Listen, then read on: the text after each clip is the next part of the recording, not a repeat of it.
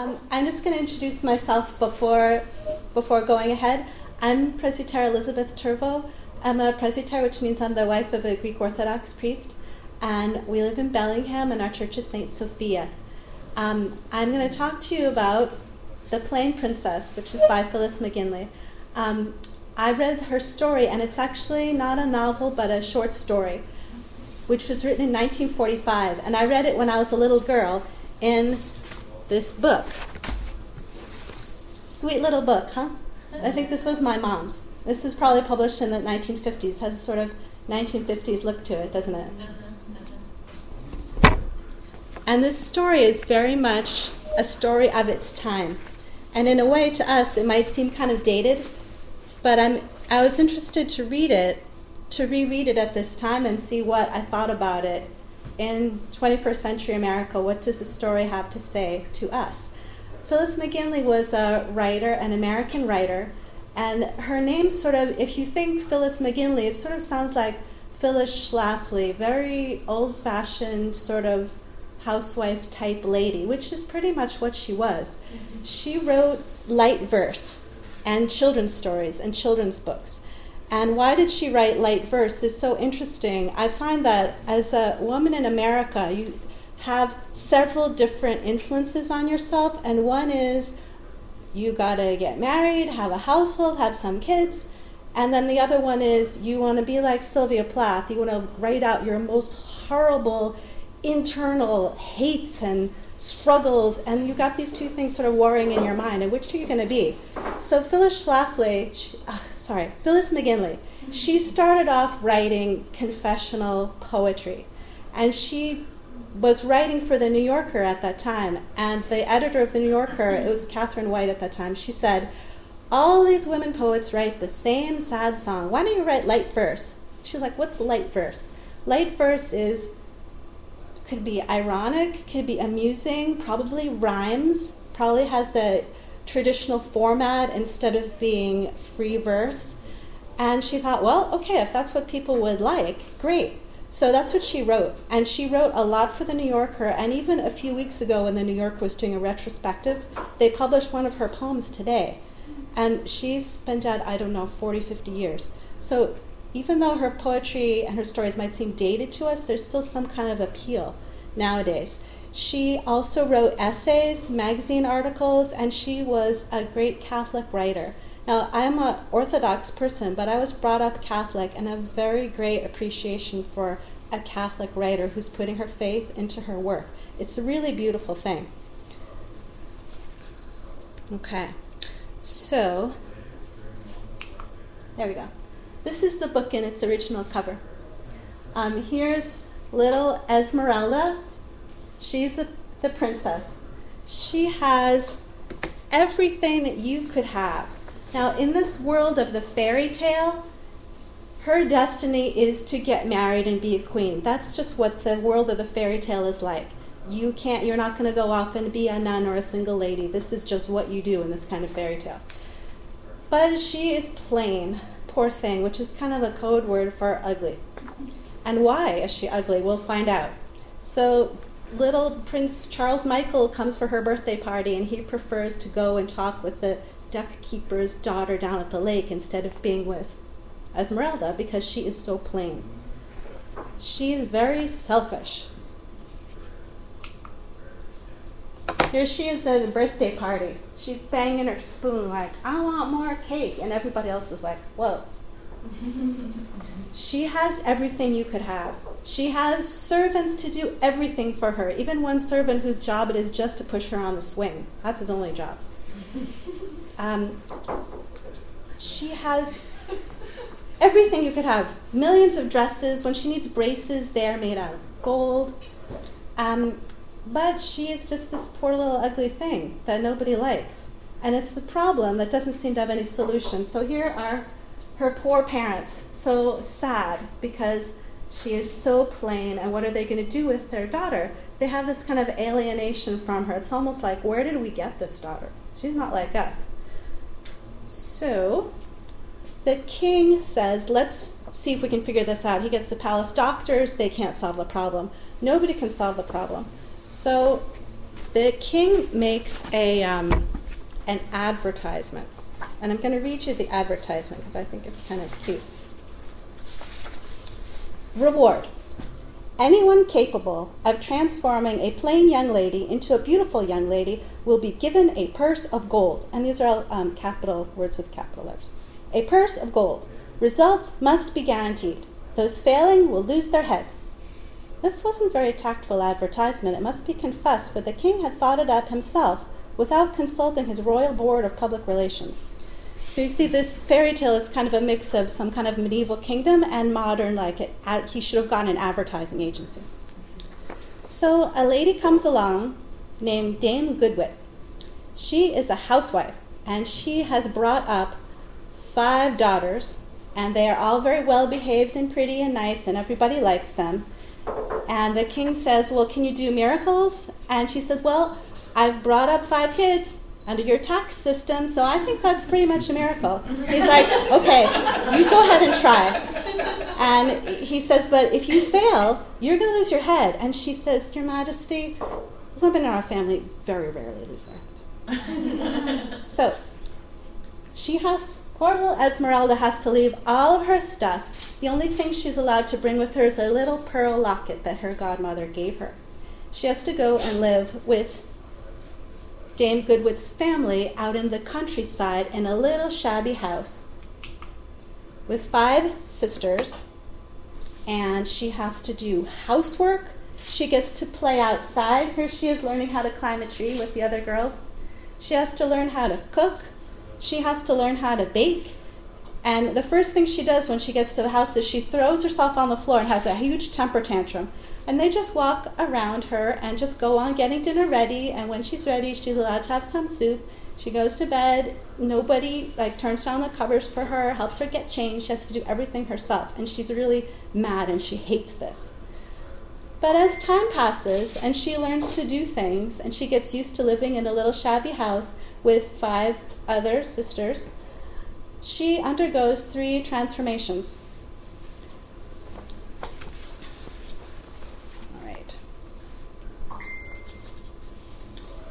The problem with her had been she had three things about her that made her plain. One was that her nose was turned up.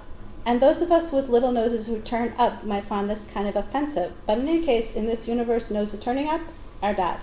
And this is because she always looked down her nose at everybody. She's like sneering at the world.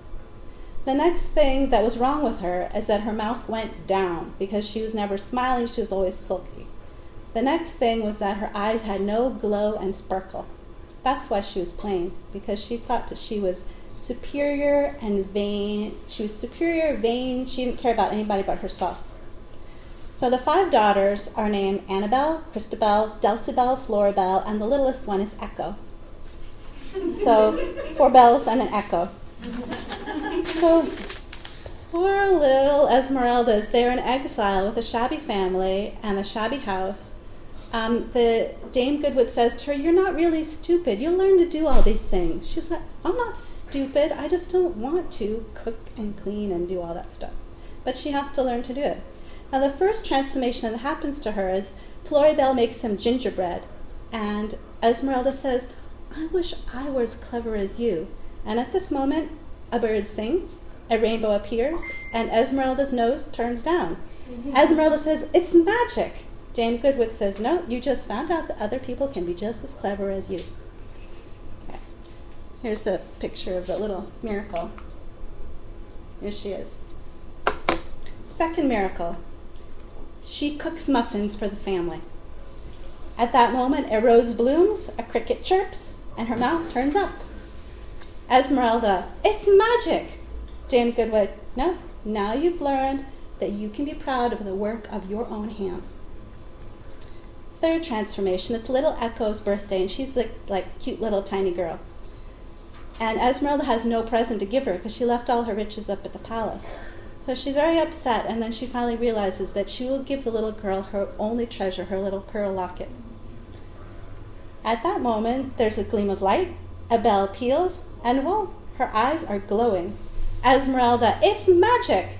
Dame Goodwit, no, it's the first time you ever did an unselfish thing. No wonder eyes are sparkling. And when the king and queen come to get her, what do they say? Wow, this is a great daughter. We've got a beautiful princess now. But what they say is, now she looks like us. Her mouth is like mine, the king says. The nose is like her mother's, and she has splendid glowing eyes. So her transformation made her look actually more like the person she was biologically in the first place. Now, the, Dame Goodwit, of course, refuses the purse of gold. Um, Esmeralda goes home. She's restored to her castle. And she's restored to the castle, and she insists that Dame Goodwit and her daughters come and live in the castle complex with them. And of course, now Prince Charles Michael likes her very much, and everyone lives happily ever after, or, McGinley says, at least as happily as it is possible in this mortal world. So here we see common fairy tale tropes are inverted. You've got a princess in distress, but she's not rescued by the prince. He doesn't help her at all. In fact, it's an older lady like a fairy godmother or like a good witch, but not magical, just good common sense.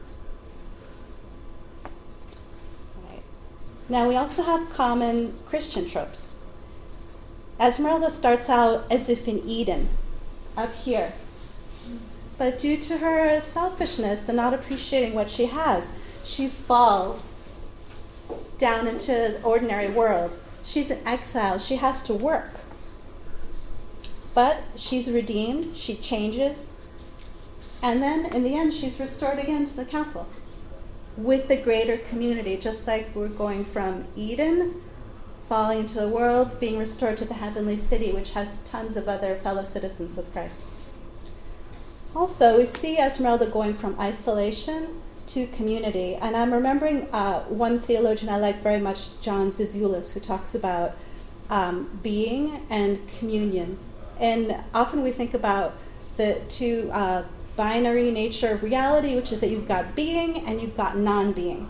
What he says is you have non being, fine, but opposite to that is community. Like you cannot exist unless you're in community.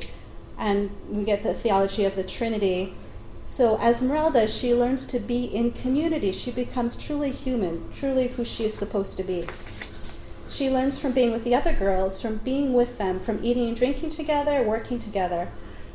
Now, we're not just talking about blood community. Now, McGinley, you might think that she is idealizing this family, this kind of late 1940s, 1950s family where there's they live in the people live in the suburbs they have a certain number of kids they have a garage and a house and a car and a dog and everything is just peachy but the thing is, the reason she came to this conclusion that family life is so important is that she herself had a very difficult family life. Her, um, her father was a land speculator, so he would buy land and sell it, and he always got the worst of the deal, and so they were always running away, the family was. And then he died when she was quite young. So, from this destructive childhood experience, and also through passing through World War II, she comes and she actually married at age 31, which is in the 40s, is kind of a late time to marry. I mean, nowadays 31 is young. Um, but in those days, she was like verging on being an old lady. So she married at 31, had a couple of kids, settled down, and for her, this is like coming home. This is like being in the Shire. It, even if the inhabitants are too stupid and dull for words and would do well having an invasion of dragons, still, that's home, and that's where you can find community you can move towards uh, a godly life or towards theosis, if you want to use the Orthodox term, by being together with other people. All right. Okay, and salvation in communities because we consider other people better than ourselves. And family life, of course, is not always the easiest. As I was preparing this talk, my family was getting into kind of a little tiff, and there was some raised voices going on. And I was like, be quiet so I can write about how wonderful the family life is. so, and I think they're probably, you know, if you're together with other people, whether it's nuclear family, extended family, or whether it's coworkers or customers or whoever it is, you're going to have a chance to get into situations where you're going to have to say these magical words I'm sorry, which is maybe the greatest miracle of all. So for McGinley, the, the community, the family, the community is not just a place of um, considering other people better than yourselves, recognizing their talents, but also the place where you find salvation in ordinary daily tasks. Sometimes there's a fashion in America where we kind of look down on housework and we say, oh, that's just a housewife. There's a very sweet little book called The Quotidian Mysteries, which is about the everyday life and salvation. And one of the things that lady noticed was that when she was in liturgy, she was sitting at church or standing, whatever it is, and at the end of the service, she sees the priest He's washing the cup. He's washing the plate. He's folding up everything nicely putting it away. She's like, that priest is doing housework. Housework is holy. So it's a way, housework or any task that we've got to do, however menial, is a way of interacting with the created world. Brings us salvation if we do it with a good heart. Okay. Now, Esmeralda also is saved by giving and receiving gifts. These are like sacraments. Now, what are the problems with this story? For us, I mean, in our day and age. Here she is. This is Phyllis McGinley herself. She's on the cover of Time. She's very famous. She's got the Blessed Home in the back. She seems to me a bit dated. I like her very much. But as a 21st century American lady, I feel like, well, okay, this is lovely, but this isn't exactly what appeals to most people. Um, she also has a great emphasis on sort of pulling up your socks and being cheerful. And cheerfulness is maybe kind of an underrated virtue, but it does make life go along a little bit easier for everybody. Now, what is she like as a poet? And I'm going to read you a couple of her poems because I think they're very charming and also they tell you something about her. So she uses like I said, in her verse, she uses humor. She's very topical, she's personal and direct, as if she's talking right to you. All right. And as far as being incarnational, her poetry is concerned with little details, little events of life, like picking somebody up at the train station or errands, meals. Now, this one is called Reflections at Dawn, which sounds a little bit solemn, doesn't it? I wish I owned a Dior dress made to my order out of satin. I wish I weighed a little less and could read Latin. Had perfect pitch or matching pearls, better head for street directions, and seven daughters all with curls and beautiful complexions. I wish I'd get tanned instead of burn, but most, on all the stars that glisten, I wish at parties I could learn to sit and listen. I wish I didn't talk so much at parties. It isn't that I want to hear my voice assaulting every ear uprising loud and firm and clear above the cocktail clatter. It's simply once the doorbell's rung, I've been like this since I was young, some mad- madness overtakes my tongue and I begin to chatter. Buffet, ball, banquet, quilting bee, wherever conversation is flowing, why must I feel it falls on me to keep things going? The ladies cleverer than, than I can lull in silence, soft and idle, whatever topic gallows by, I seize it by its bridle. Hold forth on art, I dissect the stage or babble like a kindergartner of politics till I enrage my dinner partner. I wish I didn't talk so much at parties. When hotly boil the arguments, I wish I had the common sense to sit demurely on a fence and let who will be vocal, instead of plunging in the fray with my opinions on display till all the gentlemen edge away to catch an early local, between the train. Oh, there's many a likely boon that fate might flip me from her griddle. I wish I could sleep till noon or play the fiddle. Our dance a tour jeté so light I would not shake a single straw down. But when I ponder how last night I laid the law down, more than to have the Midas touch, or critics' praise, however hearty, I wish I didn't talk so much. I wish I didn't talk so much. I wish I didn't talk so much when I am at a party. So, kind of light and cute, and something that many of us can uh, sympathize with. I wish not to have talked so much. Now, some of her um, some of her poetry is like this. It, it sort of turns at the end, and you get her ironic look at things. But then she also has poetry where she is idealizing home. And here's maybe her most famous poem. This one is a sonnet, and it's called the 532, which is about picking up her husband at the train station. She said, If tomorrow my world were torn in two, blacked out, dissolved, I think I would remember as if transfixed in unsurrendering amber, this hour, best of all the hours I know, when cars come driving to the shabby station, children scuffing the seat and women driving, with ribbons round their hair and trains arriving, and the men getting off with tired but practiced motion. Yes, I would remember my life like this, she said. Autumn, the platform red with Virginia creeper, a man coming toward me, smiling, the evening paper under his arm, his hat pushed back on his head, and wood smoke lying like haze on the quiet town, and dinner waiting, and the sun not yet gone down. Okay. So it's probably worth noting that Sylvia Plath felt that McGinley had totally given up and sold out by writing this light verse. Yet, McGinley was extremely popular. Here she is on time. She got the Pulitzer Prize. She got a Laetare Medal, which is from uh, Notre Dame. She's in newspapers, magazines, honorary degrees. She wrote this her essays about finding joy in your life at home. So it's worth it to remember again. She'd just been through the trauma of World War II, difficult childhood, finding uh, safety and security and spiritual growth in the home. At least if it was boring, at least it was safe. And as G.K. Chesterton said, the highest adventure of all is being good. Okay.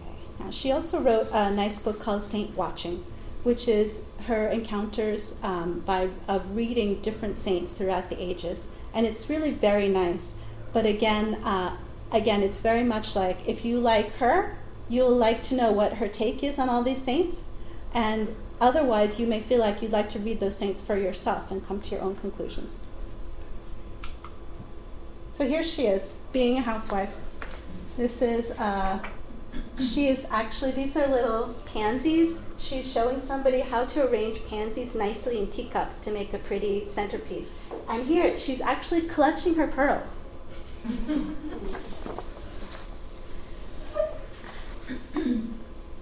so, so we have uh, live, living happily ever after. We have Esmeralda restored to her family and settled with her adoptive family as well.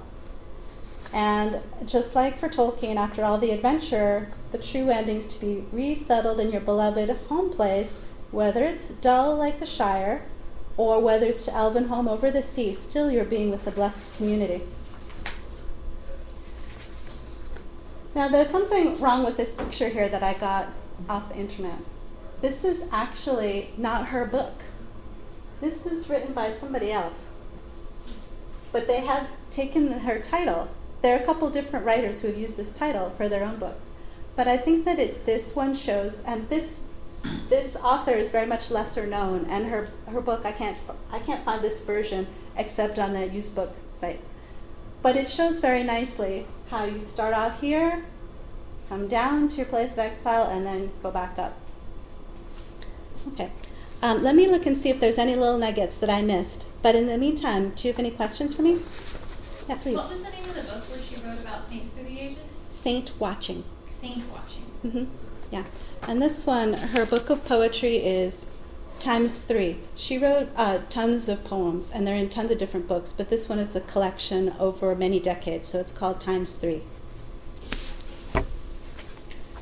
Uh, one thing I, I really like about the story is that she's mixed together this kind of medieval kingdom and princess story together with some ideas from modern America and in this kind of whimsical way, which is funny and nice but has a good message in it. What else?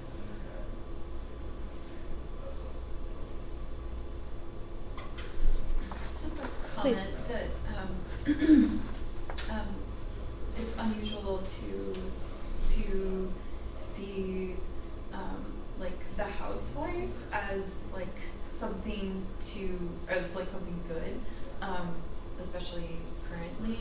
Um, but she seemed to be truly happy and joyful in that, and, mm-hmm. and I've also met other women who are really happy in that because of the community and mm-hmm. if they have a good home life and a good family life, then it is like a joyful, good thing. Um, so I like that she uh, is a, like a famous or popular example mm-hmm. of that yeah, and I think that this contrast between Phyllis McGinley and Sylvia Plath. There's also a contrast here between uh, Betty Friedan and Erma Bombeck, which maybe some of you who are younger might not know who either of those ladies are. Betty Friedan is the one who wrote um, about how the life of the housewife is so stifling and we're in despair and we've got to get out of it. It's a problem with no solution. And then Erma Bombeck is a lady who wrote light, funny columns in newspapers. And they had a, a kind of a discussion which I think sort of illuminates this.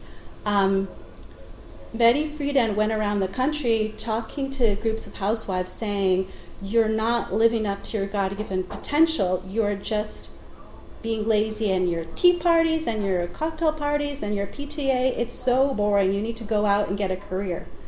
And Erma Bombeck was one of the ladies who heard this talk. And she thought to herself, hmm, I'm missing out on my God given potential? What is this? Betty Friedan was like, You ladies at home, nobody cares about your children who are muddy tracking in mud over your new carpet. Who cares about that? Just go find a job. So Erma thought, hmm, what to do? So she went down to the local newspaper and she said, I want you to give me a job writing for the newspaper. And the um, editor said, Well, what experience do you have? She said, None. He said, Well, what do you want to write? And she said, I want to write light, funny stories about children who are muddy, tracking in mud over my new carpet. And he said, Aha, that is what people want to hear. And pretty soon she's printed in 900 newspapers across the country. So for Erma and for Phyllis, they had this beautiful life as housewives, but they also had these big careers where they got to fulfill what they felt was their God given potential, and they were able to do both. And so I think this is really very nice. And many people will um, admire Betty Friedan and will admire Sylvia Plath. I personally, I think Sylvia Plath is the best American poet of the 20th century. But I find her very hard to read because her poetry is so full of anger and just evil, really. But I how many people read her? Whereas these two other ladies had their light verse out there. People, not just scholars, but ordinary, regular people read it and enjoyed it and learned something. So there's kind of a couple different ways of doing, of going about this. Um, and I, I found it quite fun to look at Phyllis McGinley's um, way of looking at things. What other questions or notes do you have for me? Please. Why, um, you said you think that Sylvia Plath is one of the best poets I do. Of that century, can you elucidate on why? Okay. She has the most startling images, and she has the her images evoke emotion. And though she doesn't use rhyme that much, when she does, it's all the more shocking. Her stuff is sh- shocking. Mm-hmm. And um, if you look at Phyllis's stuff, she uses Phyllis uses forms like rondeau, sonnet, um, and she rhymes. Everything rhymes and has rhythm. Even Phyllis will take words and she'll modify the words so that it fits. Like she, instead of saying kindergartner, she'll say kindergartner. Um, and she'll change words and fix them so they go into the rhyme scheme. Whereas uh, Sylvia just throws that, all that out the window. Her poems are very colorful and the images are really shocking. Thank you. So if, if she had been able to, um, if you could take these two poets and put them together somehow, there would be something really striking there. Mm-hmm. If you could take the deep emotion and the fervor and the bright images and put them together with a different, with, with love instead of anger or with, um, with understanding instead of hatred, if you could do that, then you would have something really striking. So, but like I said, I can't. I can very rarely read Sylvia. I, I even I brought her book home from the library because I wanted to study it just as for uh, in a literary way, and I just found I couldn't even have it in the house. I didn't want my kids looking at it. Okay, what else? Okay, let me see if I have just missed any kind of little nugget that I wanted to pass on to you.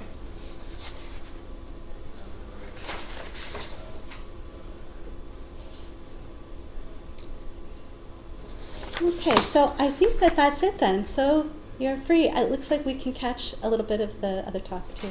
So Thank you. Thank you.